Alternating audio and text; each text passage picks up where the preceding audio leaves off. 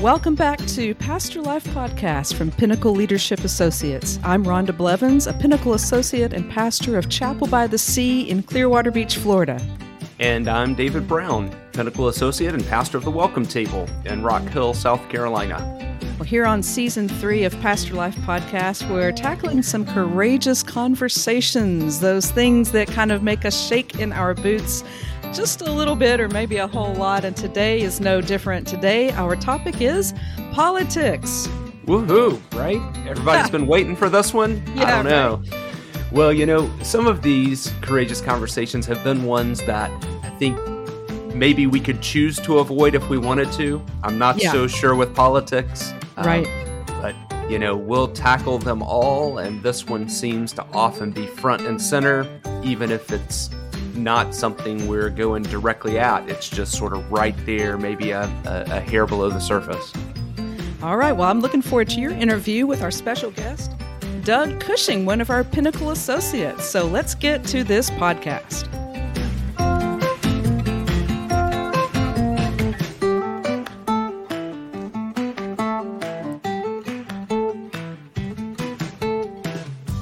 Well, Rhonda, we finally got to the politics episode in our Courageous Conversations series.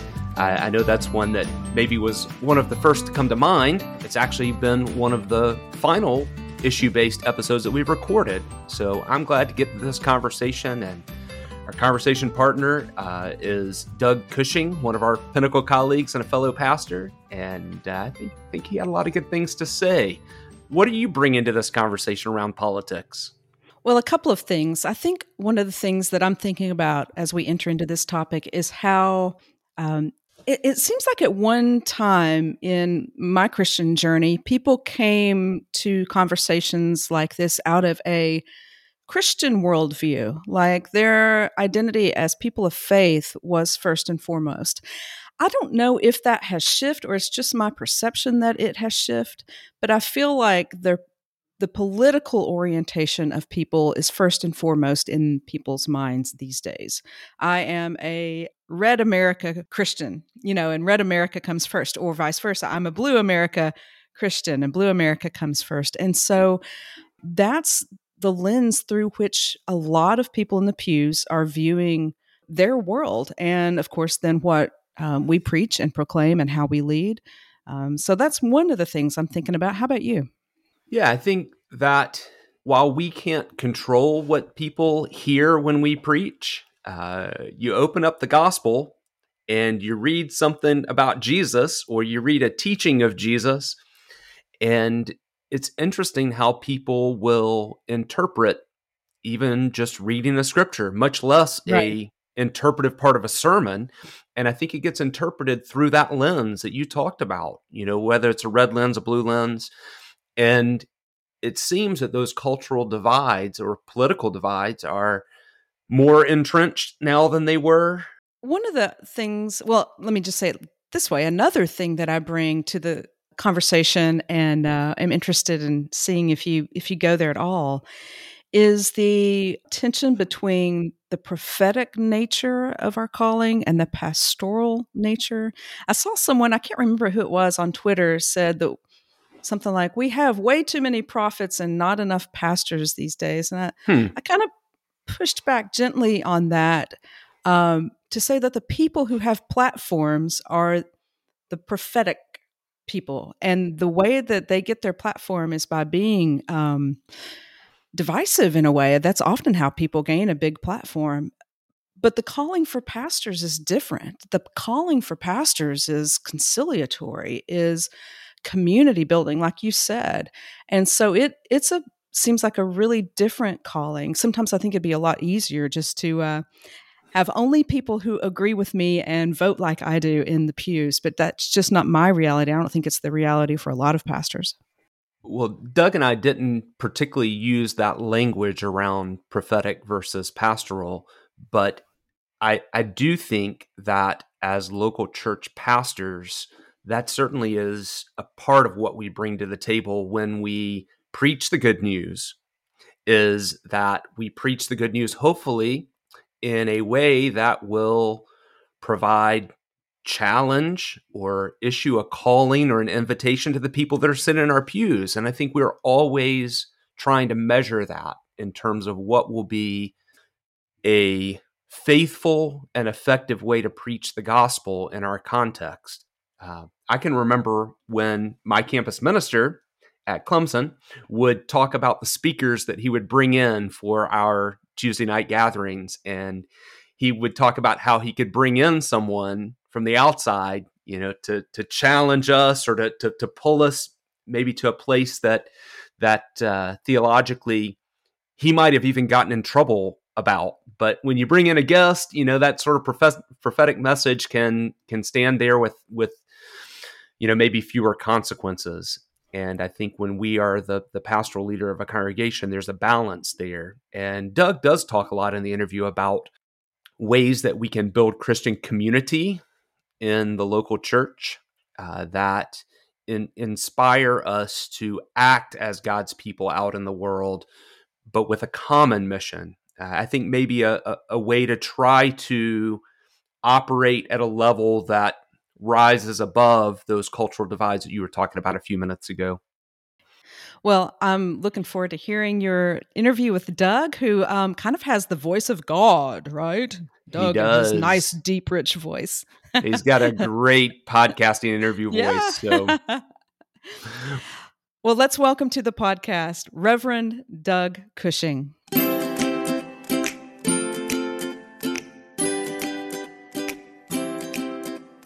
Well, we are here with Doug Cushing, the uh, pastor of the Bridge Church in Leland, North Carolina, just outside of Wilmington. And Doug has been a part of Pinnacle since the very early days. He has planted churches and pastored churches and has uh, done a lot of good work in uh, uh building the reign of God in the world and the different places where he's been. Doug, we're grateful to have you on the podcast. Anything you would add to that introduction? Anything you would want to say as uh, our listeners get to meet you. I just want to say it's it's great to be with you all today, and I want to thank you for inviting me to be here. Uh, it's been a pleasure to be a part of the team with with you and Rhonda uh, at at Pinnacle. I have been around Pinnacle since since its inception, when Mark Tidsworth and I were both a lot younger. But we uh, we've enjoyed seeing the growth of Pinnacle and the opportunity we have to do ministry with a wider audience than just with our local churches. And so, yeah, I've been part of uh, the Bridge Presbyterian Church. I'm the organizing pastor there, and I've been part of that since its inception, which was uh, way back in 2014.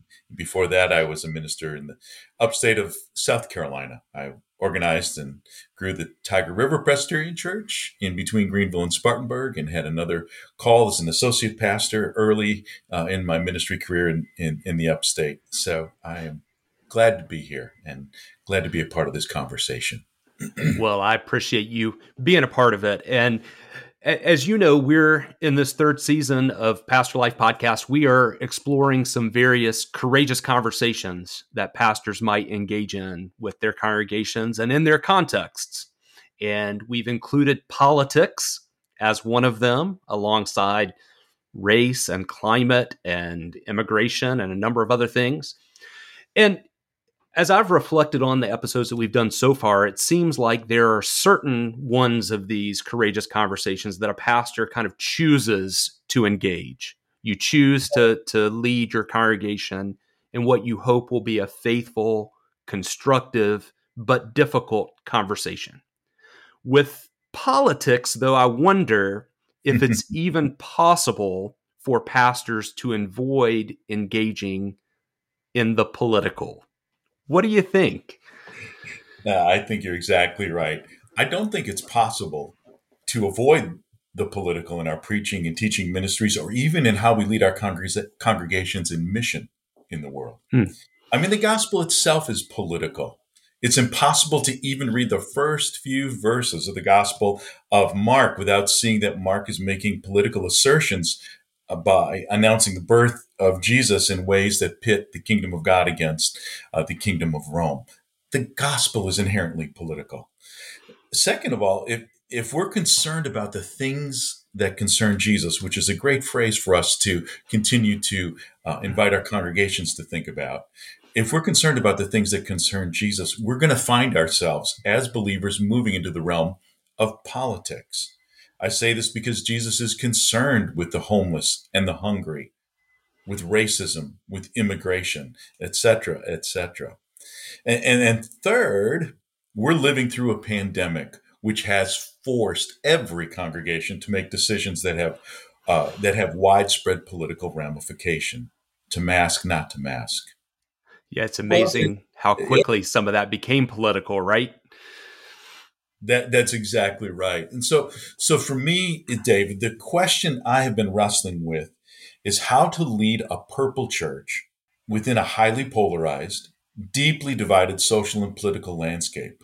You know, how do I prioritize my leadership? What does it mean to be a faithful and effective leader in such a polarizing context? And how can I be true to myself and my calling while at the same time lead in ways that might grow the bond of Christian love and unity?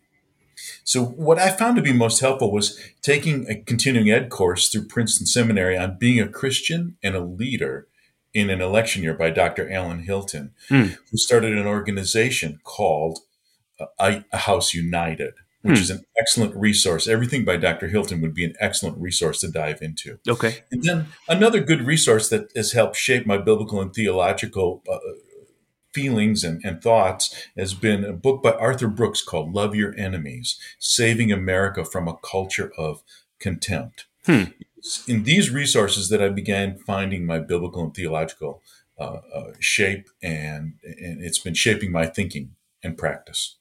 Yeah, so you you you kind of already went directly to to the theological resources or the grounding in the gospel for how we as Christians and particularly as Christian leaders, you know, might think about this interface between the church and politics, um, the political realm and the spiritual realm, or you know, the gospel and you know this culture that's really been infused with uh, you know every conversation is a, tends to divide us between red and blue black and white you know this or that you know um, and and so maybe the gospel does operate at some on some different level um, where do you see kind of the theological ground or where, where do you go to for resources you've mentioned a few books um, you've mentioned not being able to read the gospel even from the, the, the first chapter without it being political.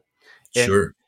And I, I think I've really noticed that as well because I've felt uh, pushback or gotten responses about being, quote, too political in my preaching. And I thought, well, I, I really felt like I was just reading the gospel Yep. And trying to think like Jesus.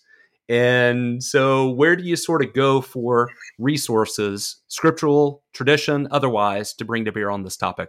Sure. Well, first of all, I think uh, I share that experience of just trying to be faithful to the gospel, but having people hear what I'm saying through their ideological lens. And I think we'll take a little bit deeper dive into how to combat that in just a little while. Okay. But I think that's that's a common challenge for people, especially uh, people, uh, leaders who are li- uh, living and working in in purple churches, is, is, to how to invite people to listen to the gospel in different ways, and we'll we'll talk about that. But for me, the three seminal passages that have been supporting me and allowing me to think differently about living in purple church are John 13, 34, and 35. I hmm. give you a new commandment that you love mm-hmm. one another, just as I have loved you. You also love one another. And by this, everyone will know that you're my disciples if you love one another. Mm-hmm. And then John 17, 20 through 21, I ask not only on behalf of these, but also on behalf of those who will believe in me through their word,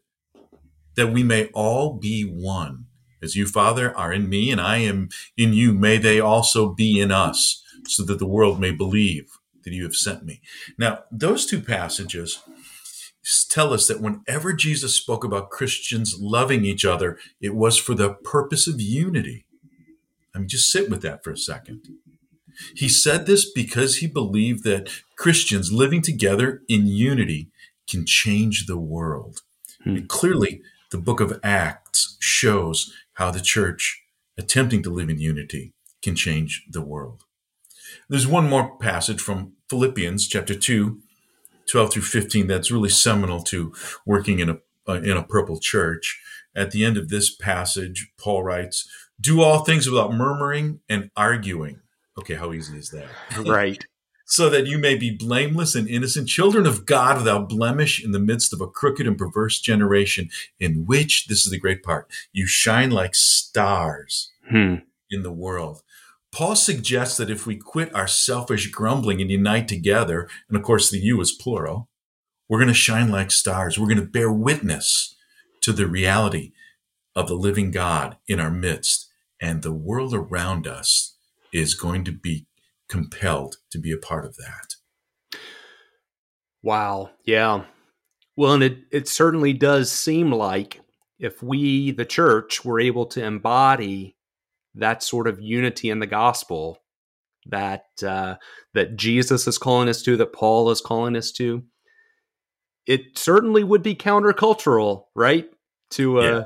to a, to Yeah. a world that we live in, you know, uh, particularly for American Christianity. You know, we live within this uh, this context of twenty four hour news networks that are constantly trying to break news and uh, constantly trying to find an angle and sell advertisements. And uh, so I, I think between that and between election cycles, that you know we hardly have one election before uh, we're campaigning for the next, and it, it just seems like so many forces in our culture are seeking to divide us Yes. for political reasons, for economic reasons. Um, that that uh, gravity toward division is is sort of uh, infusing our culture right now. So if we could find an alternative way, then then it would shine. We would shine out into the world, right? Uh, but it seems like it's very easy for the church to get caught up in those cultural divisions. So you know, it's almost a, a resistance movement to to seek out that unity and and even what that would look like in the church. Yeah, unity is an act of, of, of Christian resistance. Tertullian, um, he was a Roman theologian and church father from Carthage. He lived about 160 to 225. I vaguely remember him from church history class. There Yeah. you go. Uh, in a letter he sent to the pagan Roman authorities to explain the Christian faith, listen to this. He included these words. He said, Look how they Christians love one another, for they, meaning the pagans themselves, hate one another, and how they are ready to die for each other. For pagans are readier to kill each other than die for each other. Wow. I think that we can shine like stars by being, as you said, the sort of movement of resistance. And I think the one of the primary tasks for pastors who seek to lead, lead purple churches is to resist being caught up in the cultural divisions, and in particular, in the culture of contempt. Hmm. Yeah, talk talk a little more about that. What you know, the culture of contempt, and you know, what does that look like? Um, why do churches sort of play into that? And then, uh, you know, how do we how do we resist, or how do we build something that's not a culture of contempt? Yeah, for sure. You know, um, former State Department employees, historians were polled by Current Affairs magazine asking what is the percent chance that the U.S. will enter a second armed civil war. Hmm. So these are folks who've been in other countries where civil war has erupted. The average chance was 35% within the next 15 years. wow, wow. One of the reasons is uh, because of what is called motivation attribution asymmetry, study done by Northwestern University.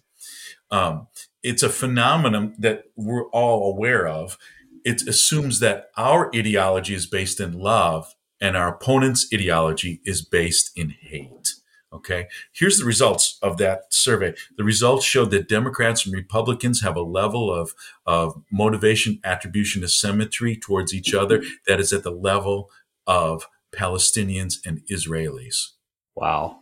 And what else is fascinating is that MMA doesn't lead to anger amongst people, it leads to contempt. And here's the difference.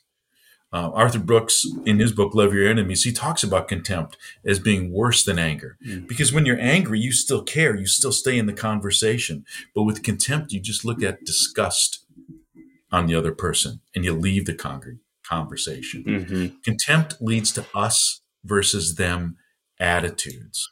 Mm-hmm. And so contempt is actually more poisonous and more toxic in our society, as you talked about with the growth of wedge issues in the media and in politics.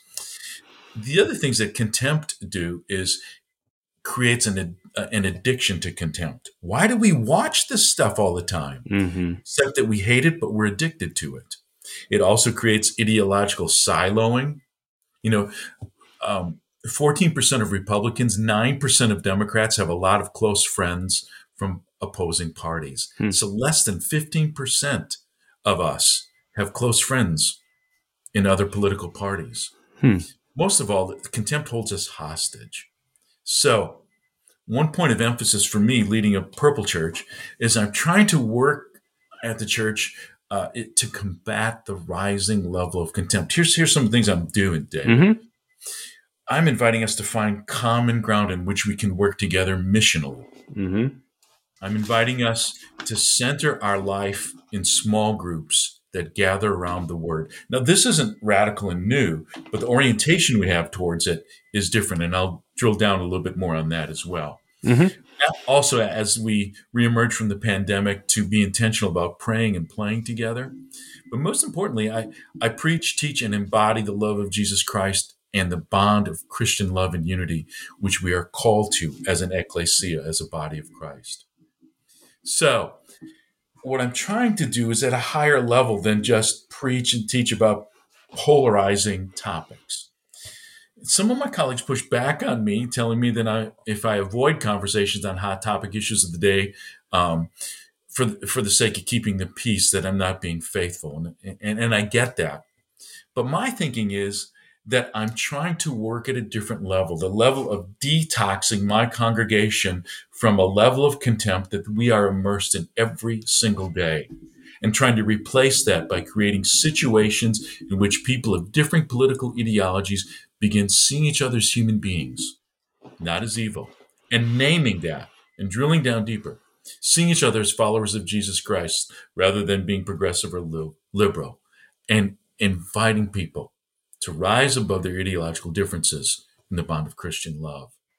So I, I, I just I don't think right now it's always helpful in purple churches Mm-hmm. for a pastor to preach about a controversial topic, especially because they're motivated by guilt to do so, especially when things that right now are so polarized. I don't think it really moves the needle one way or another. But leading a congregation with an intentional vision of trying to counter the, the, the contempt that media and politicians breed by focusing on the Christian gospel of just simply loving one another and, and showing how loving one another creates a bond of unity that is compelling. And that's what the world needs to see. And that is even a form of evangelism. I think that's a, a first of many steps for pastoring in a purple church. Well, and it seems like, and I've talked about this a lot with people of different ages. You know, you think about the congregation as one of those places, one of those few places in modern culture where people of all ages are in the same place at the same time. I think you could also talk about that in terms of our our political divides out in the world. There are very few places, or there are fewer and fewer places where people from across the political spectrum gather in one place. And for us as churches, uh, with a common mission, with with a common focus and goal. And so it it truly could be that with the purple church there is this opportunity to bridge some of the divisions that are there outside of the sanctuary as we gather within the sanctuary and on mission in the world together maybe maybe that's kind of both the challenge and also sort of the the uh, the the calling of those of us who are pastoring in in purple territory. Yeah.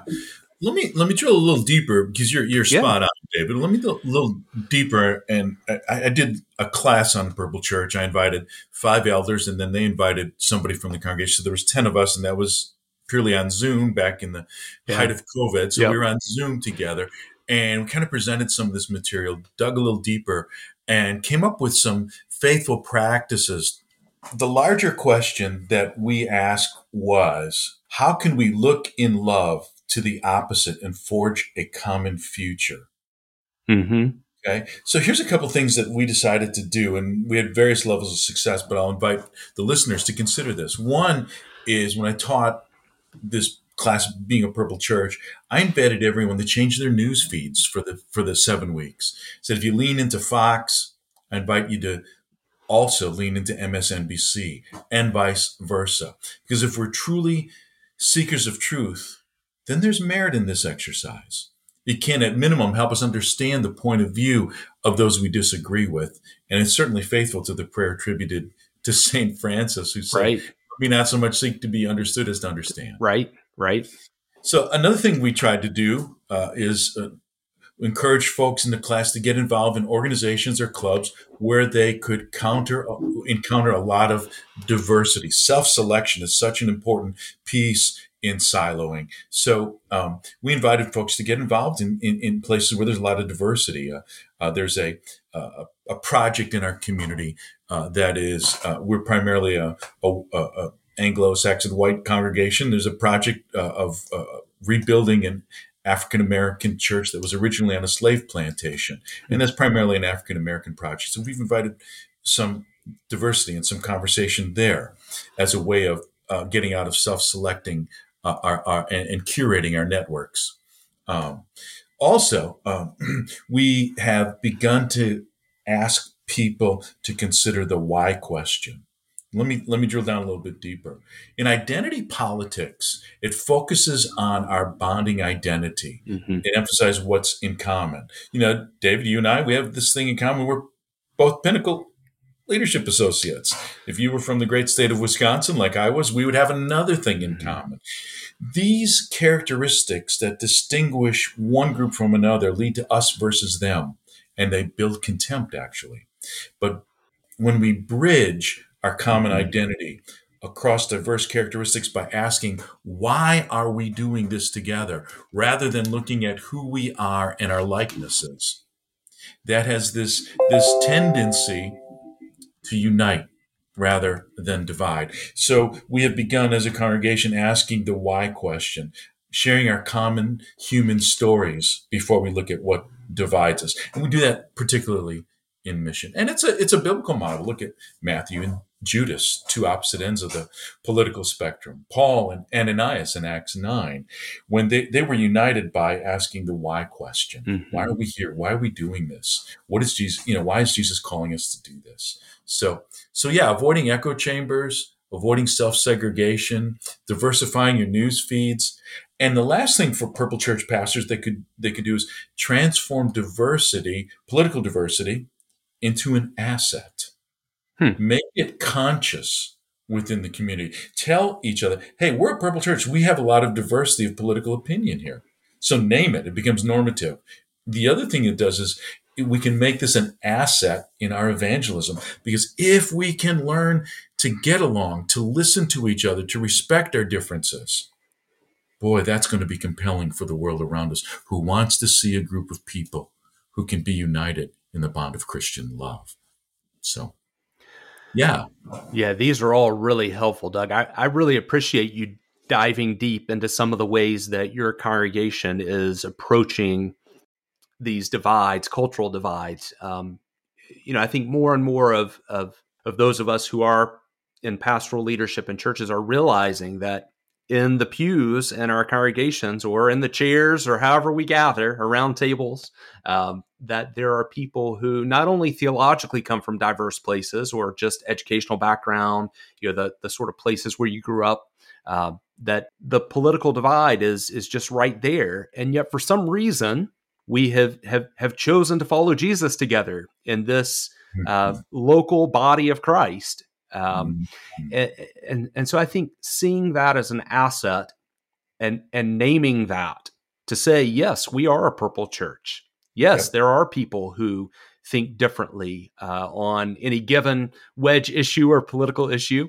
Um, let let's talk about that. Let's ask why then do we unite around something that's bigger than those issues. Uh, exactly, and this points to one of the things I promised to drill deeper in is is how we are going to engage Scripture together. Mm-hmm. That is a central piece for a purple church, not just engage in Scripture, but how we do that. How do we get our two tribes into conversation? How mm-hmm. do we mm-hmm. get both sides to find a common starting place? And scripture is the answer. You, uh, you and I talked before, and you asked about what's changed in my ministry uh, in terms of the, the, the culture of congregations and their relationship to politics. One thing that has changed is that over the past 20 or 25 years, I've found that the that that the identity of many congregants is now shaped primarily by uh, political ideologies rather than scripture and tradition. Hmm. We need to we need to reverse that, and and and at times, if needed, we need to call that out as idolatry mm-hmm. because that's what it is. To invite people to let their worldview and their identity be shaped by scripture, even in all of our disagreements of how we interpret it. Mm-hmm. Um, so, Dr. Hilton shared some insights from Jewish tradition that I think are important to bear on how we study scripture together. One 21st century Jewish writer reflected it this way. He said, Judaism is not a winner take all system. That's, isn't that great? Uh, that is. From ever, from early days, our, our, our sages recognized that, that, that, um, even two good people, wise people could disagree and recognize and choose differently for the sake of heaven. Hmm. And I think that's those are good watchwords for us is to say, hey, we are both in this not to win an argument, not to prove an ideological point, but we're in this for the sake of heaven, for the sake and glory of Jesus Christ. So it, it seems like one of the primary uh, roles of a pastoral leader in the Purple Church is to continue to call people back to that ideal, to continue to call people back to Scripture, to continue to to sort of voice out in the congregation, or maybe even out in the larger world that um, that that there are um, there are, are higher, more noble um, ways that we can work together for either the common good or for the good of the gospel or for the sake of heaven, as that Jewish uh, uh, scholar said. Um, do you see that as kind of a, a primary identity point or maybe a primary uh, pastoral role in the congregation? I do. I see it as a primary pastoral role, and I see it. The word primary is really important because I think that we can get to places in congregations where we're able to have hard and difficult conversations in which we disagree passionately.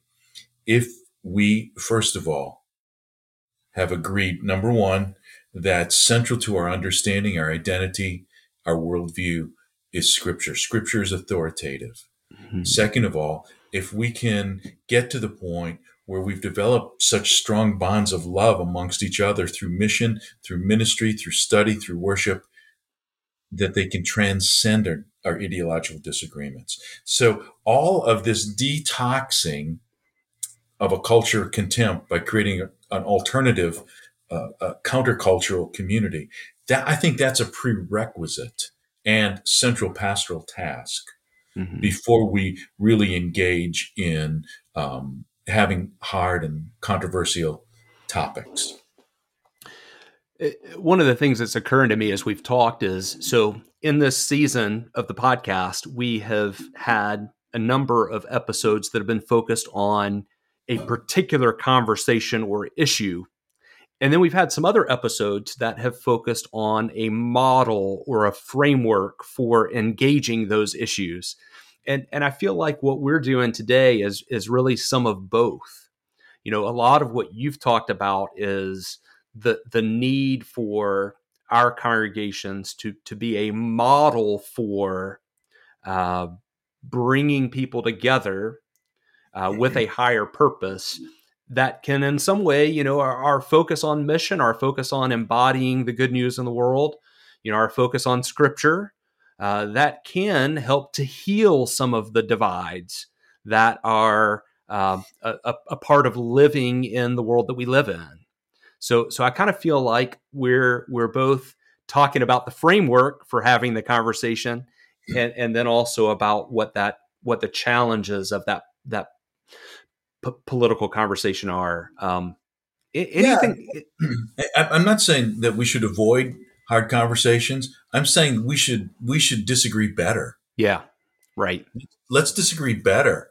Okay, let's learn how we can disagree as people of faith, and let's center that. Let's let our due north be be Scripture. Yeah. Let's let's be intentional and find people that we respect and and so important we didn't talk about, but trust. Okay, mm-hmm. you know, let's avoid attack, insult. Let's avoid trying to win arguments. Let's never assume other people's motives. Let's not use values as weapons. You know, let's let's listen, restate. Um, you know, all these all these things that we just used to learn and uh, used to know how to do uh, as people of faith that we've lost. Um, so yeah, I just want to learn to disagree better, yeah. not not avoid it, not just play nice together, right? But be authentic and real, but just disagree better. That's great. That's great.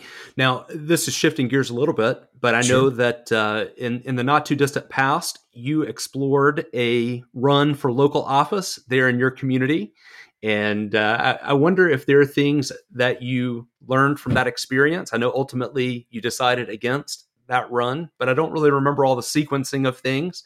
Uh, mm-hmm. What what did you learn? Uh, why did you decide what you ultimately decided, and and how does that kind of play into this conversation, if at all? Sure. Sure. Uh, early in my ministry, I became involved in a number of civic organizations and charitable boards, and even a committee, a subcommittee for the town of, of Leland, the Economic Development Committee. Through the involvement, uh, some folks asked me to consider running for city council. I prayed about it. I talked with uh, my uh, couple mentors, a spiritual director, and felt led to continue to pursue that. Um, one of the things that was compelling about it was it was a nonpartisan office. And I thought, wow, that could be a model right there. Let's do something in a, in a, a decidedly nonpartisan way. I was interested in engaging the community on a number of important issues like what kind of drinking water we have and where will this new bridge be built and uh, how do we develop uh, uh, low cost uh, um, uh, homes for for folks who are are not ready to retire in our community. It's a lot, lot of important issues. Um, but primarily, I thought I could be a voice that would that would bring about unity. Uh, so I decided not to run because of a number of potentially contentious issues that we're facing in the community. Uh, and I thought that they might bleed into my leadership, even if we were careful about setting ground rules. They might they might be divisive in the congregation. So, you know, ultimately I decided not to run, but I decided not to run at this time. Part of it was that we were, we're a young congregation. At that time, we were about five and a half years old, and we were making some important decisions about next steps in, in our growth. And I thought that could be a uh, this could get us out of our lanes for what God was calling us to do. And my primary calling was to be the pastor to these people. So, um, one of the things I did learn though is that there are people in every congregation that say what people said to me Doug, we just want to come to church to worship God, not get involved in contentious political issues. Yeah. And I think, yeah. How did you hear that from them in in that moment as you're trying to discern and, and and if somebody came to you and said we don't want to hear about divisive issues from the pulpit or we want to keep that separate how, how does that strike you? How did you hear that or how did you respond? Well i mean you, you sp- respond to those comments theologically and you respond to them pastorally. And pastorally i heard pain in people who were tired and weary of of everything that goes on contentiously, all the wedge issues that you talked about that the media drives. So I heard that pastorally for them, but also theologically and biblically, um, we need to be faithful to the gospel, and the gospel is going to bring us in, sometimes uh, in sharp resolution with with uh, with issues that are political and some of the things that we don't necessarily believe in. Personally, I know that I've changed in many of my own uh, social and cultural views because of deeper dives into the gospel. So I didn't want to avoid that. But at that particular time, as it was relevant to me running for office or not, I was, uh, uh, I, I kind of fell on the side of being a pastor and also recognizing uh, the leadership that I needed to provide at the church at this time. So, but on a general note, I think part of the task in a purple church is to tell people and to show people that this gospel that has grabbed a hold of us is inherently political and it's going to take us into into the waters that are going to be murky and turbid and uh, and it's going to change us as it changes the world and we can't isolate ourselves from that and still be faithful. Yeah i think that conversation around what does it look like to be faithful in a world of division and uh, I, I, think that's a, a, really important question for pastors and for Christians and uh, I, I, think if, if we're going to be followers of Jesus, um, then by definition, that means that we are concerned for our neighbors. It means that we're concerned for building the kingdom of God here on earth as it is in heaven. And so, by nature, the way that we act in the world is going to have a political, in the purest sense of the word, yes. dimension to it. And and and so I think your um, your guidance and, and the experience that you've had, some of these ways that you've lined out, uh, ways that Purple Church leaders can can think about uh, the, the, the way that we embody the gospel. I think those are all really really helpful. And uh, and I guess I would just maybe ask you as we kind of kind of tie up the, the loose ends of this conversation, you know, is is there any additional advice or encouragement? Uh, what's a, a, hopeful word that you would speak to, to pastors out there who i mean i think the reality is that that many pastors feel weighed down by um, these kind of conversations and, and and weighed down by this idea that just reading a gospel text in worship is is going to get negative feedback from people uh, so so what advice or encouragement would you have for pastors who are day by day um, trying to be faithful in in leading people in in purple churches. Yeah, my word of advice would be that this is opportunity time. It's a great opportunity for us to to be intentional about focusing our churches first and foremost, primarily building the bond of Christian love in Jesus Christ. Because when Jesus talked about that, he always had in view unity for the purpose of shining, as Paul said, like a, like stars in the night. If we are able to develop the bond of Christian love to where transcend our differences, that's evangelistic. That's what people are hungry. That's what they thirst for. That's what they're looking for. So this is an opportunity. I'm not saying avoid controversial topics, although I am saying, quite honestly, if you're in a purple church jumping into controversial topics for the sake of doing that, I don't know how much it's going to move the needle until we do the pre work, reducing contempt, developing a, a, culture that asks, why are we doing this? looking at each other as brothers and sisters in faith through the lens of scripture, not through political ideologies. As we do that, we can wade deeper into more courageous conversations around immigration, around uh, uh, you know, around racism. I'm I'm suggesting a, a, first step, and it's a hopeful step. And if we can do this and do it well by by the power of the Holy Spirit, we can shine like stars in the sky. Well, Doug, thank you so much. Thanks for being here and sharing your wisdom. Um, thanks for sharing your experience uh, there at the bridge, and uh, the, just for for for being a conversation partner in this. And I do think that is a a word of encouragement for us, all of us as pastors who are who are leading churches and uh, who who want the best for our people um, but who more than that want the best for the kingdom of God in our local communities. And I, I think it's a, a, great call to faithfulness that you've issued uh, t- to us. So thank you for being a part of this and uh, for coming on the podcast.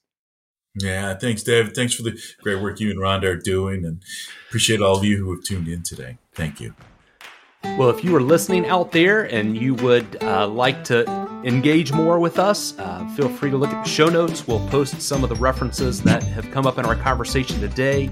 Also, give us a like on Facebook or subscribe to the podcast on Apple or wherever you listen to podcasts. And if you want to know any more about Pinnacle and the services we provide to churches, the ways that we are trying to help individuals and congregations to engage God's mission in the world, you can go to pinnlead.com. That's P I N N L E A D.com.